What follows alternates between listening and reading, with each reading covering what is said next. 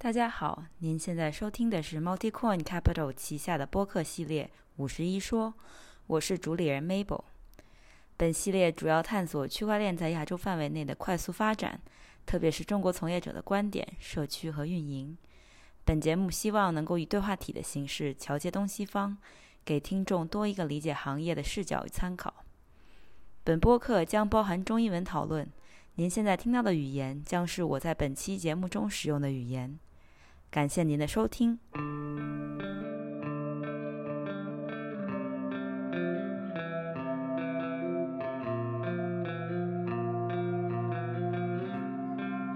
Mabel 将是 Multicon Capital 的合伙人。Mabel 或嘉宾在播客中的观点，仅代表他们的个人看法，并不代表 Multicon Capital 官方的观点。此播客仅用于提供信息，不作为投资参考。Multicon Capital 有时可能会在此节目中讨论某些代币或公司中持有的头寸。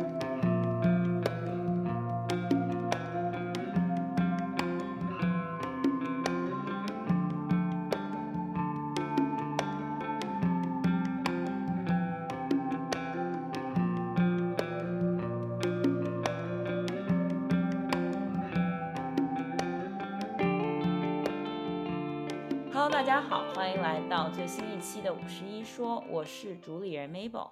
今天给大家邀请到了也是两位嘉宾，一位嘉宾是来自 Agent Nodes 的 Iris，另外一位是来自 Streaming Fast 的 Anthony。欢迎 Iris 和 Anthony。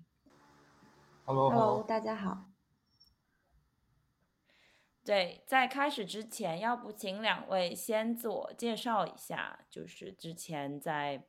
这个行业的经历，然后还有就是自己和分别所属的呃公司的一些经历。要不 Iris 先来。嗯，大家好，我是 Iris，很荣幸今天做客五十一说，因为我自己也是这个节目的听众。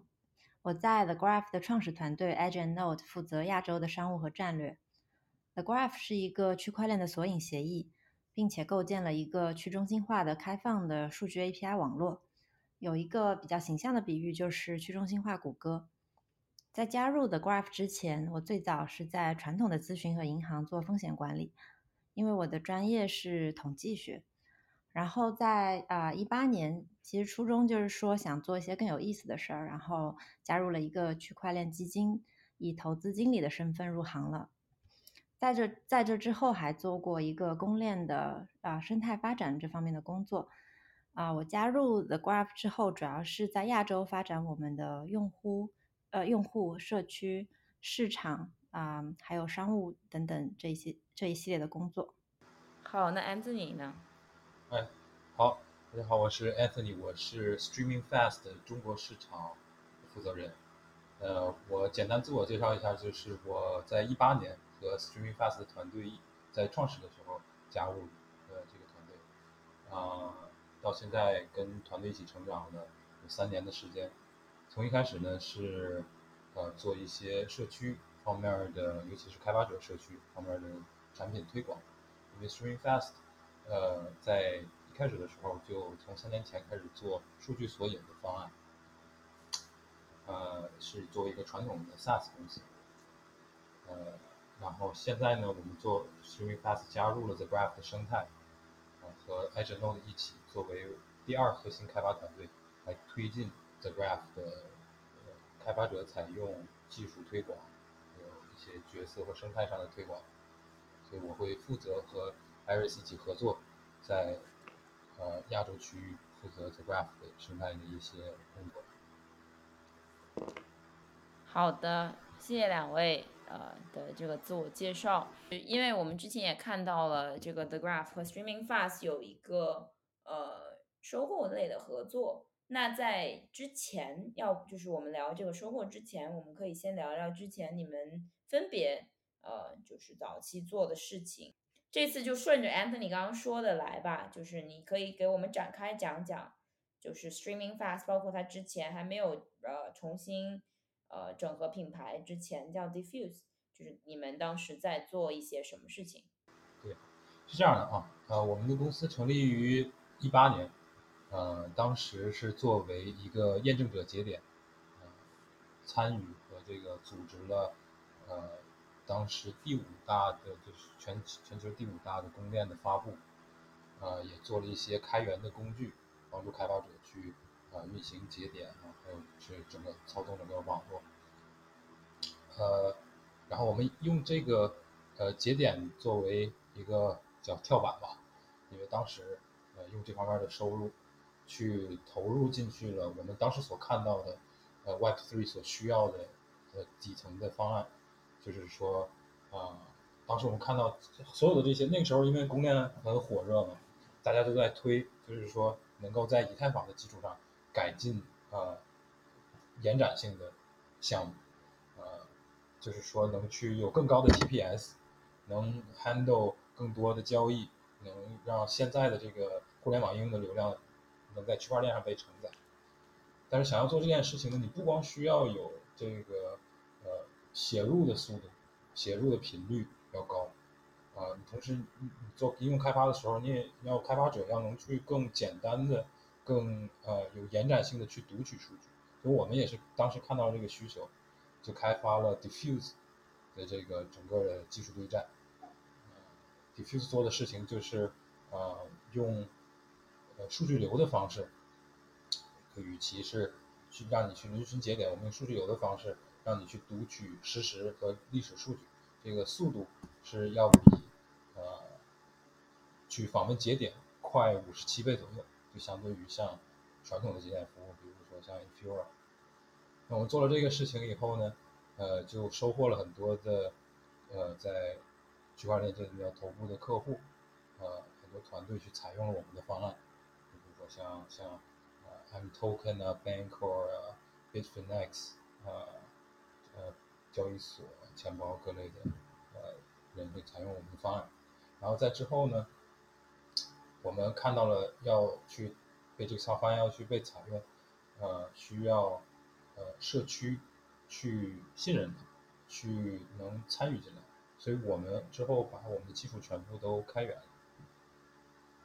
在那个时候，呃，对，这个是我们在 The Graph 之前的呃所做的事情，实际上跟 The Graph 的愿景是一样的，只不过是用的不同的方式。当时支持的都是哪一些一层网络呢？呃，当时有支持。其实，在一我们有支持这个 EOS，呃，Solana，呃，以太坊，还有一些 EVM 链，像 Polygon 啊，呃，XDI、Phantom。嗯，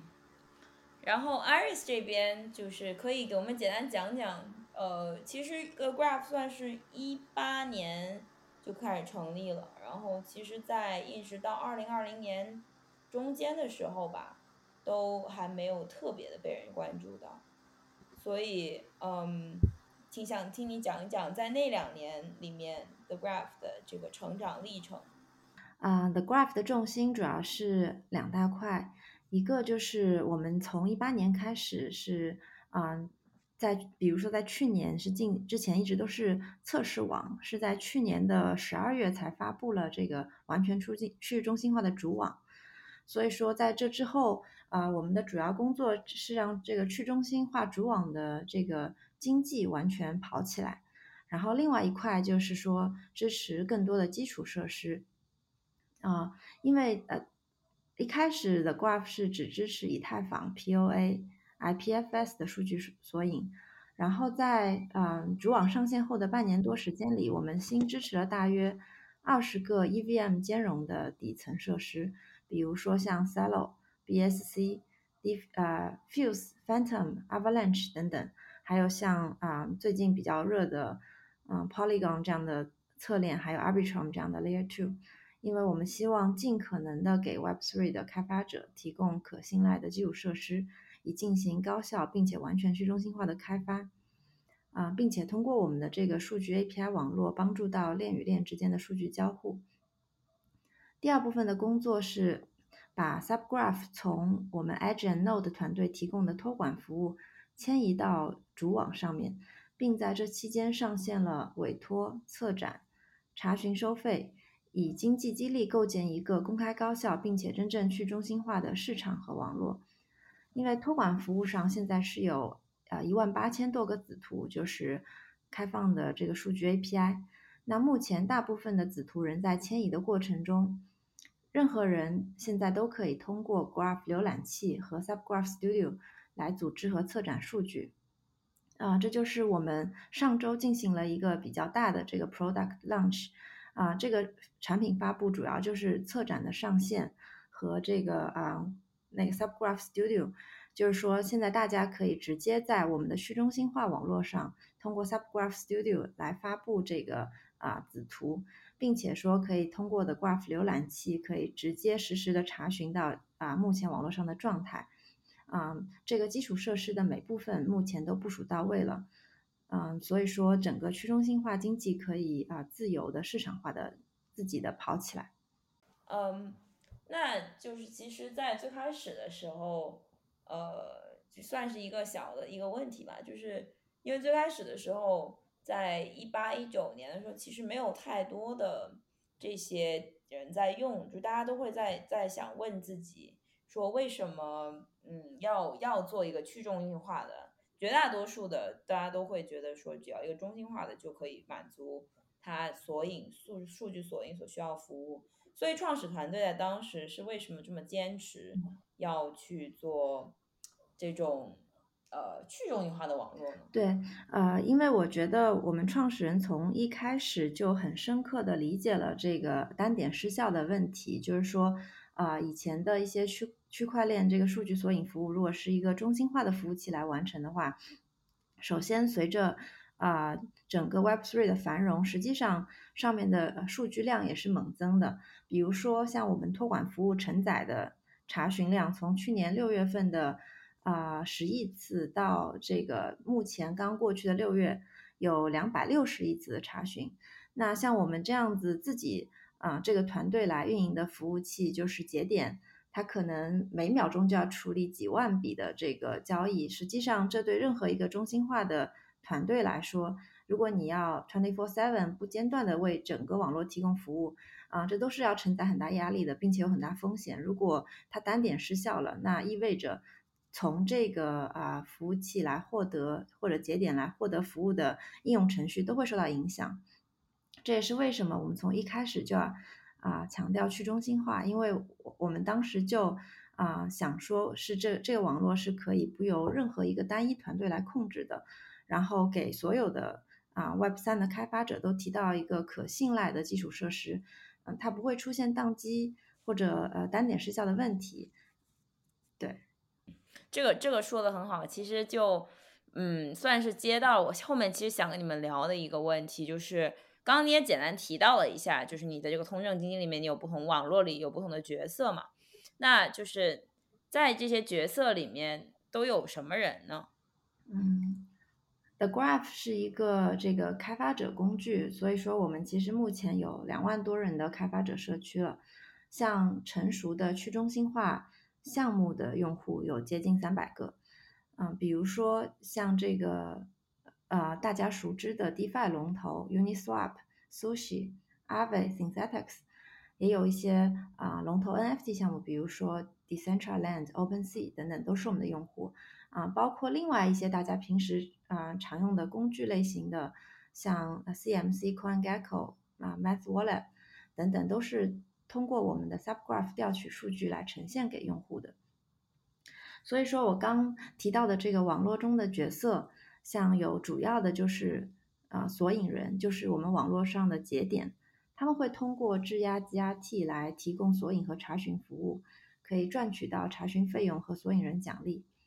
然后包另外就是策展人，就是我刚刚提到的，我们在上周刚刚啊上线的策展策展服务，就是说策展人他可以在特定的 Subgraph 子图上发出信号，并且分享。呃，可以享受到这这一个子图的查询收益，来激励最高质量的数据源。因为可以想象，我们的这个网络是完全啊开放的，permissionless 的，就是任何人都可以去发布这个数据 API 在我们的网络上。那啊，怎么样来甄别出哪些数据源是最高质量的，让节点去索引，就成为了一个问题。这也是为什么我们要上线策展经济。另外就是委托人，可以通过。将 GRT 质质押给节点来做出网络公安全的贡献，并且从中分取一部分的查询费用和索引奖励。然后就是终端的使用者和消费者，他们会向整个网络的索引人、策展人、委托人支付查询费用。现在查询需要收钱？对，在去中心化网络上是需要收钱的。呃，在我们 Agent Node 提供的这个托管服务上是免费的。可以把 Agent Node 提供的托管服务想象成我们网络中的其中一个节点。我们我们团队为了让更多的这个啊，用户来体验到的 Graph 的服务，所以说我们在提供免费的托管服务。但呃，就像我说的，我们目前是整个把这个子图从托管服务在去中心化网络上一个迁移过程中，在去中心化网络上，整由于整个市场经济它会自由的跑起来，所以说呃，这是需要查询收费的。我们目前的话是有一百五十多个节点，就是索引人在去中心化的网络上提供服务，他们会有一个竞价机制。嗯，其实，在最终市场化呃，就是前期的话，可能是需要一些比较相对集中的支持，但是到后面了，大家都已经就是呃，在这个里面有自己的找到自己的一席之地了以后，大家就会愿意更加市场化的去参与这个事情。嗯，然后 streaming fast，刚才呃，Anthony 你也提到了，就是在最近加入了这个 The Graph 网络。那再就是刚才 Aris 提到的这些，嗯，参与的这些角色里面，从你们加入这个网络，呃来看，你们是扮演一个什么样的角色？然后你提供了什么，让就是整体的这个协议变得更强大呢？呃，其实我刚才介绍了一下我们所做的事情嘛，那大家一听就知道我们呃跟 The Graph 想解决的问题是一样的，就是用低成本的。可行的方式，让这个所有的区块链数据都能被直接的、简单的读取，然后被高效的存储和查询。所以，因为这个这个需求实际解决的一个这个问题很简单，就是让区块链的开发者不用去担心去维护区块链的数据架构，让他直接就开发他那个区块链的应用本身，就像当今的互联网开发一样，对吧？因为有有很多工具都开发者可以直接来用去管理和。和访问他们所需要的数据，他只需要开开发他自己的这个呃那个应用的逻辑就行。然后这我们所想解决的问题是一样的。那我们两个团队其实一开从很早就认识，因为我们都是 MultiCoin 旗下的 Portfolio，平常在这个活动上呢也都也都会遇到，然后所以我们双方一直都有交流，然后都很关注。呃，我解释一下，你比如说，呃，你讲的说问这个前因后果，呃，你看我刚才讲到说我们的技术后来，呃，开源给了社区，那其实这是我们的就是走向去中心化的一个尝试。作为一个传统的 SaaS 公司，你想去说服你的用户去采用依赖一个公司的解决方案，其实是一件很难的事情，尤其是在这个去中心化的环境里。嗯，很多的这个，因为它本身它的需求，它需要一个，就像艾瑞斯刚才讲到的，一个嗯不会单点失效的解决方案，或者一个一个一个消失不了的一个数据源，才能保证你整体的这个应用的设计和底层都是去中心化，都是能一直能运行的。嗯，我们其实是一直在在做我们的数据架构这个服务的过程中，一直在探索这方面。呃，我们也看到了，就是说，在这个一个去中心化的模式下，这个项目能吸引到的不同的参与者、团队和利益相关方，还有志愿者，对这个整个生态的发展和这个解决方案的采用和推广，是一个传统的非去中心化的这个这个团队是呃所不能去比的，因为这个一个一个公司它要去采用这个方案。他会担心他所依赖的方案会不会因为一个公司的商业的变化而变化？他会不会这个我哪天不做了？我这个我这个当我这个应用是搭建在这个数据架构上的，那我因为那我还要自再去重新找方案或者自己再去做，对吧？但是你像用 The Graph 的话，呃，当你一个节点一个 The Graph 的索引节点呃没有了，或者是失效了，啊，或者是挂了，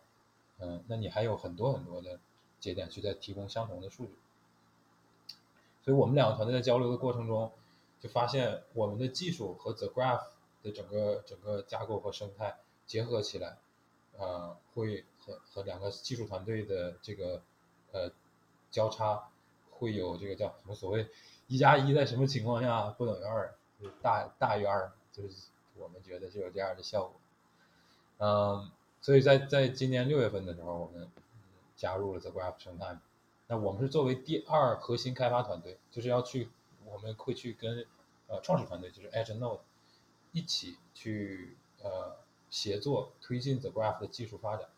那我们给 The Graph 带过去的呢，就是我们在过去三年所积累的经验，还有我们的技术，嗯，还有我们的这个比较热情与激情，还有呃都带到 The Graph 的生态中。然后我们之之后的所有的这些技术呢，都会开源在 The Graph 的。GitHub 里面开源给整个 Graph 生态，去让开发者去用，呃，去去推进整个的技术发展。呃，除除此之外呢，啊，我们也会帮助呃推广 The Graph 的生态，去吸引更多的呃索引人，呃，还有其他的各种角色，呃，还有吸引项目，呃，去采用 The Graph，然后去收集反馈，然后然后来优化。The Graph 的这个解决方案，就让它作为一个 Web 三的默认的最佳的数据源。你能不能详细的讲一下？就是因为你刚刚说的是比较呃更更高维度的内容，就是我想了解一下具体在开发的这些模块里面，你们要负责什么？具体在开发的模块中，就是我们首先当下的这个呃呃所做的工作，就是要把 Streaming Fast，就我刚才讲到的。呃，我们这个数据流的方案，就更快的这个数据区块链数据读取方案，结合在子图就 Subgraph 的后端，让它能去更快的获取数据。那其实你要是讲这儿的话，我可以细讲一下那个我们所做的这个 PancakeSwap 的子图的工作。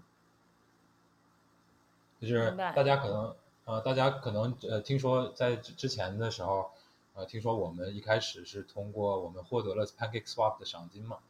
因为有一个这个问题是 PancakeSwap 啊，是 BSC 上一个呃很火热的项目嘛，一个 AMM 啊，它的交易历史界面有在两个月的时间一直保持的是一个滞后的状态，就是它没有办法去提取到最新的这个区块的数据，它一直滞后大概一百万个区块左右吧，就是因为它所呃用的这个 Subgraph 用的这个子图。是通过轮询节点的方式去获取获取数据。什么叫轮询节点呢？就是说，呃，你从你调用一个节点获取的一段数据，你在完成这个这个节点的数据查询以后，你再去调用下一个节点，或者说你去从多个节点中去寻找一个能能给你节点能给你数据的节点，然后你从他那儿读取。那你在访问一个节点的时候，另那你在之后再去访问另一个节点，他们的的可能之间有一些同步性的差异，因为同一个节点它可能不在一个区块高度，所以说这个导致你的这个数据读取的效率不是很高。呃，PancakeSwap 的状况是它的这个数据同步速度一直在零点呃零三个区块每秒，但是我们知道 BSC 是五秒一个区块，啊，所以这样它就一直都追不上最新的数据。然后我们的方案的方式是，去，呃，执行一，我们只去询问节点一次，然后让这个节点吐出它所有的数据，然后把这些数据放在文件中，然后从文件中读取这些数据。这样的话呢，就能达成一个呃实时、快速、高效的读取。而且你在同步数据的过程中啊，就如果说你想去呃重新同步整个，就比如说 PancakeSwap 的历史。我们当时所做的是把，呃，去平行平行的多实例同步，什么意思呢？你有这么一段数据，你可以给它从头同步到尾，你也可以把它切成呃四段然后你同时从这个四每段的开头开始同步，然后你只需要等它都同步完了，你只需要这个知道你切的那个切口在哪，这样它就能连下来。就是这是我们方案的特性。那在我们在六个小时，用六个小时的时间就把整个 PancakeSwap 的历史全部索引完毕，让这个呃这个历史界面能呈现它最新的。那我有个问题啊，听起来你这个还是会去滞后一点点，对吗？因为你还要去进行这样的处理。呃，不是，是因为这个这个整个这个架构的设计就是呃，你比如说当时这个呃从这个同步时间上来讲，我刚才说了嘛，这个 PancakeSwap 的 Subgraph 的同步数据的原方案是零点零三个区块每秒。呃，接了 Streaming Fast 的这个同步速度是呃三点三三每秒，所以大概快了五十七倍左右。然后你你然后你会知道，BSC 的出块速度是零点二个区块每秒，你可以这么说，因为它是五秒一个区块，那跟三点三三比，它是它有很大的空间去去保证它这个同步数据的速度是。一直能保持最新的。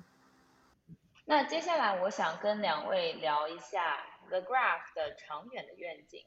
呃，还有它推动 Web 三的这个意义。因为两家现在其实都算是同一个团队了嘛，我相信你们各自在自己专注的业务方面应该有自己的理解。那这个问题，要不还是 Iris 先来？嗯，好，就是说到长远愿景和整个 Web3 的意义的话，就是可能这是一个比较有高度的问题。那我呃结合起来说一说吧。我觉得，呃呃，我们团队就是觉得说，互联网走过了这个黄金的十几年以后，已经到达了一个中心化的顶点。比如说，我们经常会听到一些巨头利用用户数据去获利，甚至去影响政治的一些新闻。啊，大多数的这个产业链甚至社会分配啊，利益分配也是如此。特别是疫情之后，就宏观经济啊、社会结构啊，就大家可能感觉整个体系都走走入了一个中心化的极端了。就好像那个达里奥在这个范式转变里面提到的一些观点一样。啊，Web Three 的意义就是说，它代表着新的经济的分配模式和协作模式。嗯，就我们感觉说，未来应该是会有无数的这个去中心化的应用来替代现在的中心化的这个互联网产品的。要但是要实现这样子的大规模的应用，需要引入传统的开发者和用户，把他们都从啊传统的这些中心化的这个呃应用里面引入过来。那这个开发者的呃这个和用户的这个用户体验都是啊很重要的因素。然后就除了解决说前面的提到的一些单点失效等等中心化风险的问题，The Graph 就希望通过提供这样一个可信任的开发者工具，可以大大的降低开发者在区块链上应用开发的这个门槛，帮助传统开发者进入到 Web3 的这个世界里进行开发。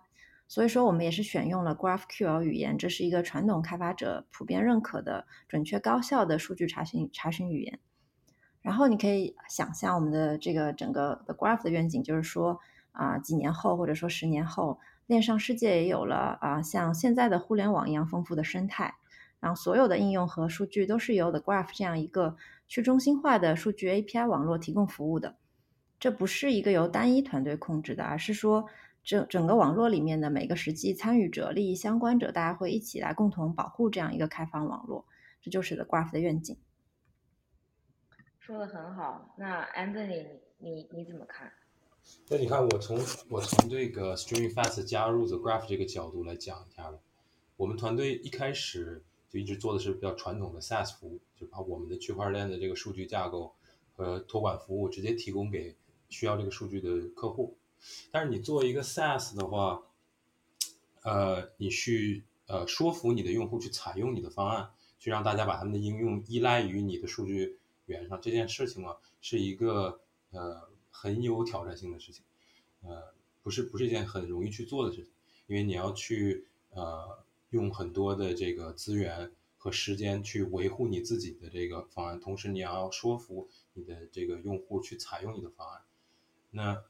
很多情况下，尤其是在咱们区块链的这个这个圈子里啊，很多这个这个团队需要去是随机的去应变。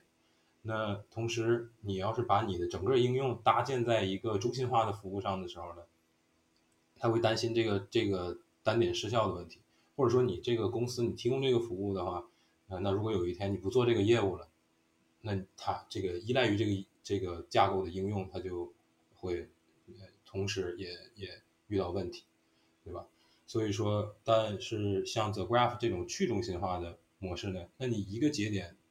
呃，不做了，或者说挂掉了，它还还可以继续去用。那这个对于客户去，或者说这个区块链开发、应用开发去，呃，采用这个去信赖这个方案，是一件相对更容易、感觉更可靠的事情。啊，那同时呢，你看我们像 Streaming Fast 加入 The Graph，也是因为这个去中心化的模式，它是一个嗯，与传统的这个这个商业合作和并购，呃，很不一样的这个这个模式，是由 The Graph 基金会向 Streaming Fast 颁发这个六千万美元的这个 grant，来让 Streaming Fast 整个团队投入到 The Graph 的这个技术的开发和推进。呃，但是呢，我们又不是属于跟 The Graph 或者是 Edge Node，呃，合并在了一起。我们是一种合作的模式，啊，这种去中心化的模式去去推进。之后还还有可能，呃，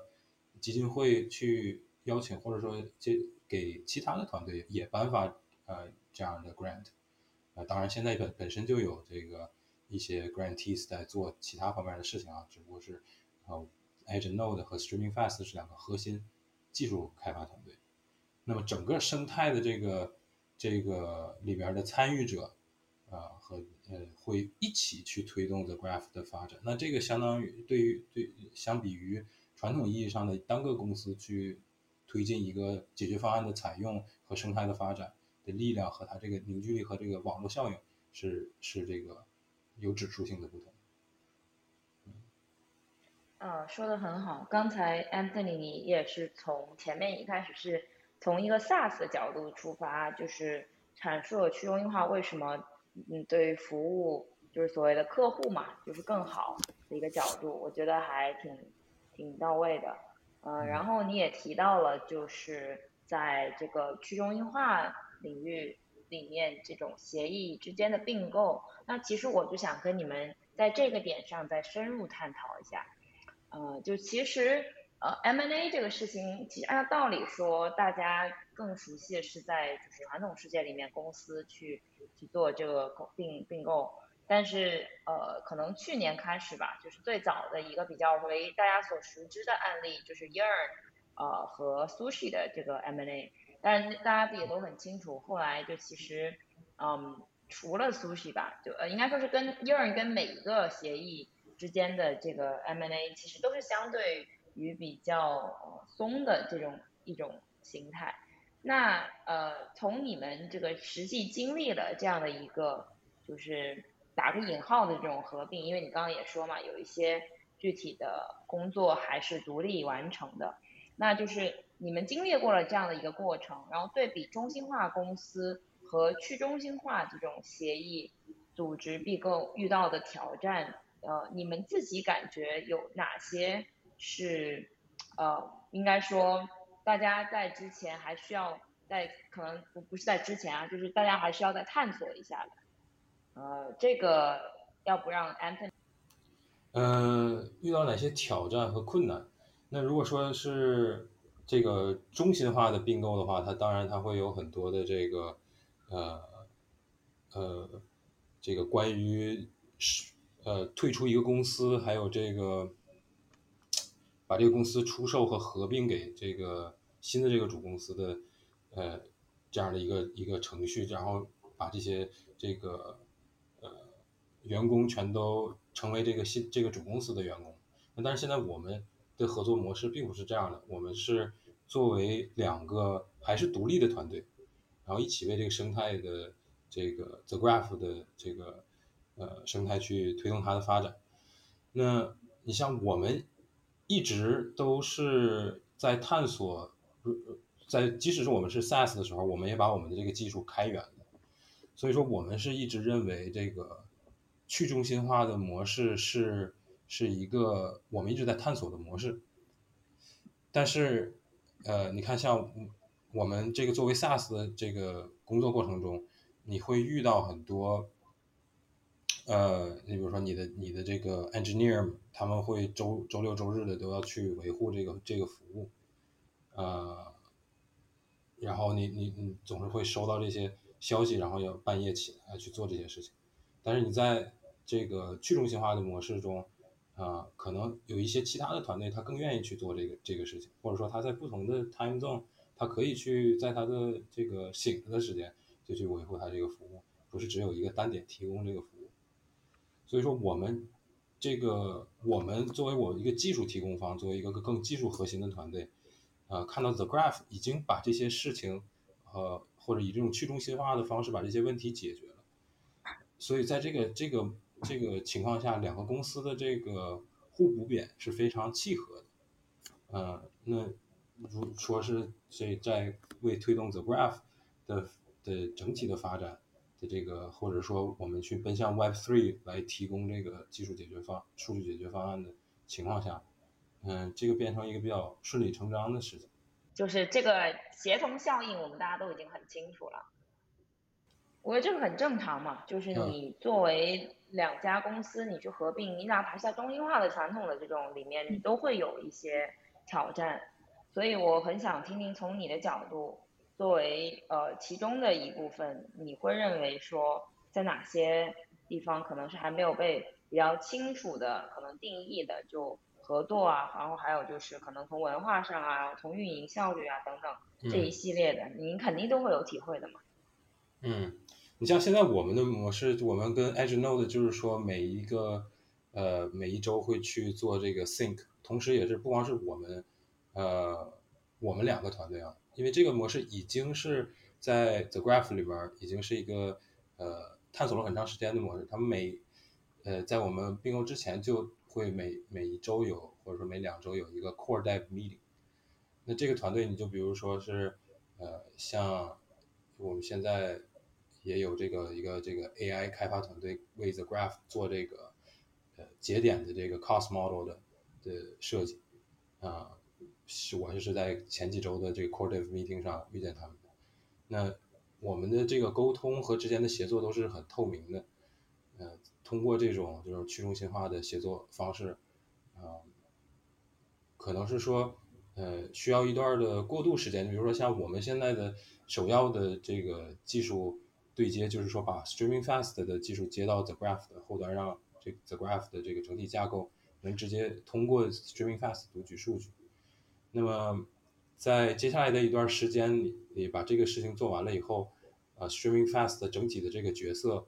啊，和具体要做的这个事情，在大方面讲是去，呃，推进 The Graph 生态和技术发展。那么具体的事情呢，那还是需要一段时间的探索和这个合作模式。但是我们认为，这个这种在这个去中心化的每个人都是 intrinsically motivated，嗯，去推进这个事情。所以说，我们觉得这样的这个这个从通过跟这个去中心化社区的呃交流啊，会产生更好的软件设计的嗯这个这个 idea，相对于你你只是一个团队或者说从你一个产品的角度去考虑这个问题，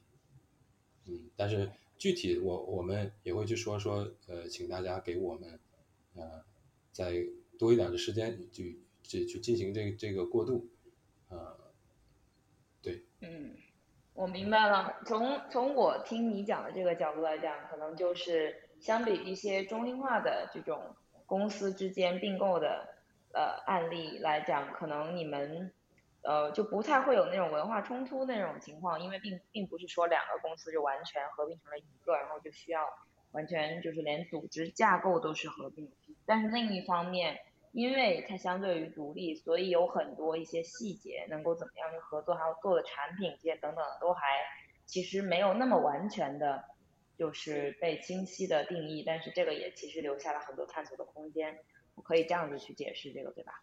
是的，是的。你像你像我们的这个技术之后都会全部开源在 The Graph 的这个 GitHub 下，然后去跟社区一起，因为我们即使是说我们说。是第二核心团队了，但是我们也是去中心化社区的一员，所以我们之后去做的这些工作呢，也是说把我们之前的经验都和这个技术带到这个生态里，但是也要去跟去中心化的这个社区一起去呃探讨这些，比如这个推进这个技术的这个升级的 idea，然后通过 JIP 和这个 RC 的方式去把这些提案提交到社区里，然后通过提投票的方式去把这些这个这个技术整合进去。呃，所以我们还是很期待，就是说跟整体整个这个社区，因为 The Graph 本身的生态已经，呃，这个去中心化社区已经很很大，而且很这个很活跃的，有很多不同的其他的小团队和个人，在还有这个包括节点在里面参与进这个这个这个 The Graph 的的发展，所以说我们是嗯要去跟整体这个社区去探讨，去协作做我们的工作，对，嗯。那 Iris 从 Edge Node 的角度，你们是什么感觉呢？嗯，对我其实就可能接着 Anthony 说的啊说一下吧，因为他刚刚已经主要是介绍了，首先为什么就是啊有有这次的并购，因为首先 Streaming Fast 就是有很好的技术嘛，但是可能 The Graph 在整个去中心化生态啊和这个治理方面，它的这个去中心化程度更高一些，然后有生态效应更明显一些。呃，就是这个东西的话，就是其实就是呃，企业这个制度，就公司这东西本本身就有很长历史嘛。然后企业架构也是呃最近几十年的一套理论吧。然后就他刚提到的这个，嗯，就公司文化，就比如说九九六这样的制度，啊，还有或者说某个个人对公司发展产生了很大影响这样的例子，大家会觉得说，啊，这个企业架构会造成了这个利益分配的啊比较不不不平均，然后。是一套很精致的代表这个股东力的体系，有很大的中心化风险。所以区块链的到来，它带来了新的治理概念。呃，去中心化协议的并购和中心化以前的那种传统的并购，其实相比之下，归根结底就是协作模式的区别。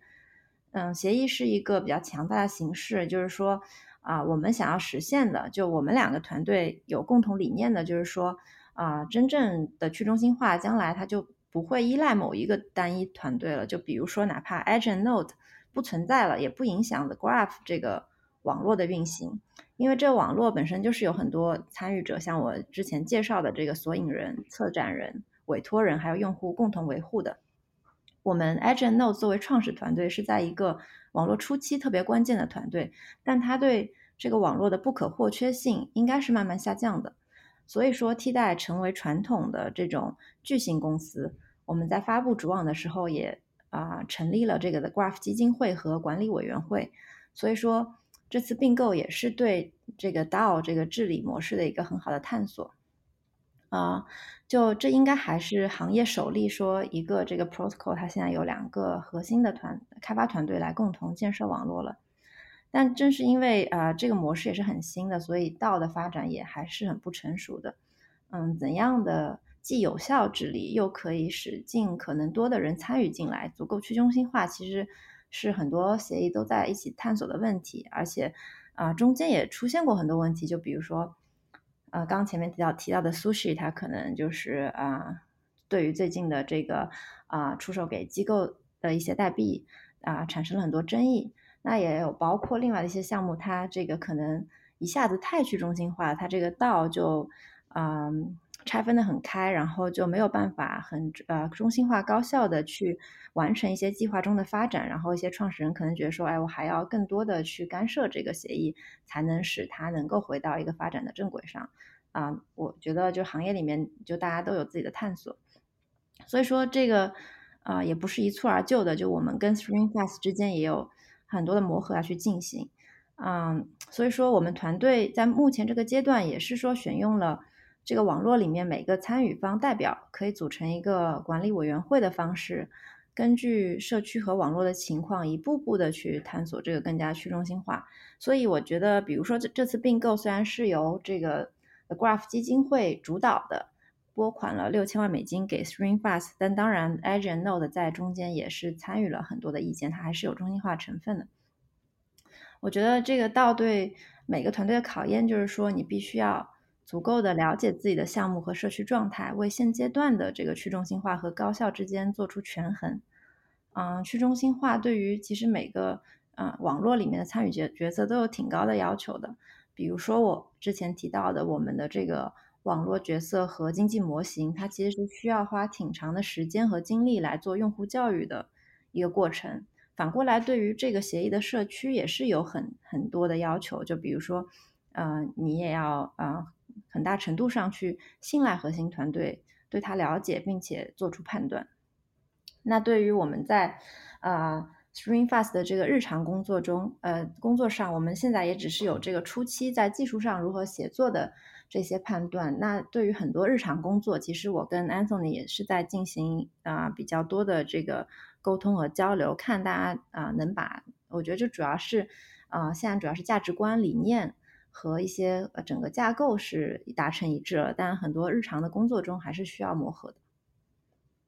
嗯，你刚刚说的有一点我觉得很好，就是说，你其实所有的这些决策，就治理决策的方向，尤其是在前期，其实更多的还是取决于可能发起团队他对于自己协议本身这种文化属性的了解。然后，因为，嗯，我觉得现在任何的这种协议层道的探索都还是很早期，然后每家都会有自己的方式。虽然说可能慢慢的逐渐会有一些，就是呃标准化的流程，大家会知道说 OK 应该怎么样做更好，但是其实呃尤尤尤其是这种相对比较重要的项目，它呃怎么发展其实是和整个大的 Web 三生态息息相关的，所以呃我觉得你们说的这种就是针对于自己需要的，就是当下需要的这这个去去做一些选择，还是挺挺重要的。嗯，呃，那最后我其实想跟你们聊一下一个更就简单一点的问题吧，就是呃，因为 Azure Node 和 Streaming Fast 都算是海北美团队，嗯，那你们从全球的服务这些用户的角度来讲，你们会想说如何更加贴近呃中国啊亚洲社区呢？呃，Iris 可以先回答这个问题。嗯，对，我觉得就是呃，在行业里久了嘛，其实你能明显感觉到啊，呃，其实每个国家、地区，甚至是中国每个城市，它都有不同的区块链文化的。所以我觉得，首先是我们都是一个创始团队，在国外的项目啊，像我跟 Anthony 的角色，更多的是像这个啊这些项目在中国的一个桥梁一样的。呃，一个角色吧，就是说，呃，我们作为在中国就要当真正的了解当地的用户习惯和行业的发展状况，所以我们会在这个每个地区都有不同的这个用户教育的渠道，啊，然后也是要从自己项目的特色出发，比如说 The Graph 是一个啊直接用户是开发者为主的这样一个项目，所以我们会选择跟当地的教育机构、开发者社区合作。啊，并且通过黑客松等活动，从发展当地的旗舰用户开始，并且通过他们的社区去辐射到更多的人，让他们了解到的 Graph。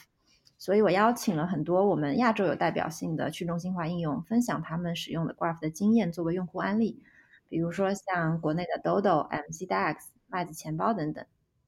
而且啊，并不是只是说传播技术，而是要真正的传播这个团队的文化和理念，还有风格。比如说，The Graph 是一个从来不做空投的一个项目，这可能是一个很主流的做市场的方式。但我们呃希望说用更多的精力去培养真正的用户，还有说通过激励学习，培养一个长期共同啊去成长的这样一个社区。嗯，啊，那 Anthony 有没有什么补充的呢？嗯，对于我来说呢，你看我之前也讲过，我们之前做一个 SaaS 服务，那我的角色大多数是去呃跟管理整个这个这个呃 diffuse streaming fast 的这个客户群。那我的工作不光是说去推崇我们的解决方案，同时我还要把这个来自于中国的还有亚洲的这个客户的需求和他们的这个开发者文化和他们的交流方式和做和这个所遇到的问题和有一些。呃，这个呃呃，这个 gap 去带给我们的团队，让我们的团队去了解，而从而去做提升。那我在 The Graph 的这个所做的工作也会啊有有一些同样的性质，就是说把我们在这个这个中国还有这个亚洲地区开发者所遇到的采用时所遇到的这些有一些门槛，或者是说呃呃有一些还不像在英文社区中所有的资源啊带到这里，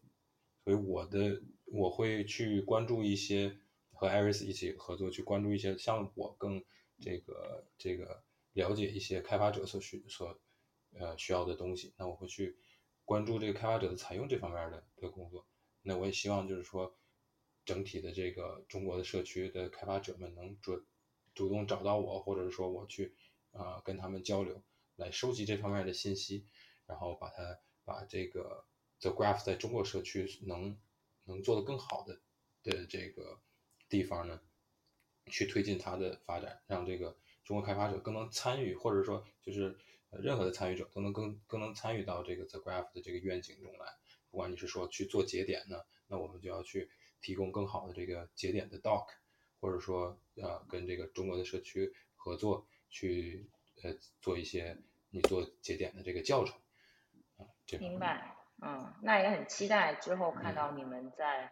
呃国内有更多的一些声音，还有社区的就是积极参与啊。我的确能感觉到就是。呃，你们作为去服务了挺多一些呃项目方，就是应用应用层的这个协议来讲，呃，也确实是比较受社区欢迎。所以，那今天就很感谢你们来参加五十一说，聊的感谢你们的时间。好，谢谢 Mabel。好，谢谢 Mabel。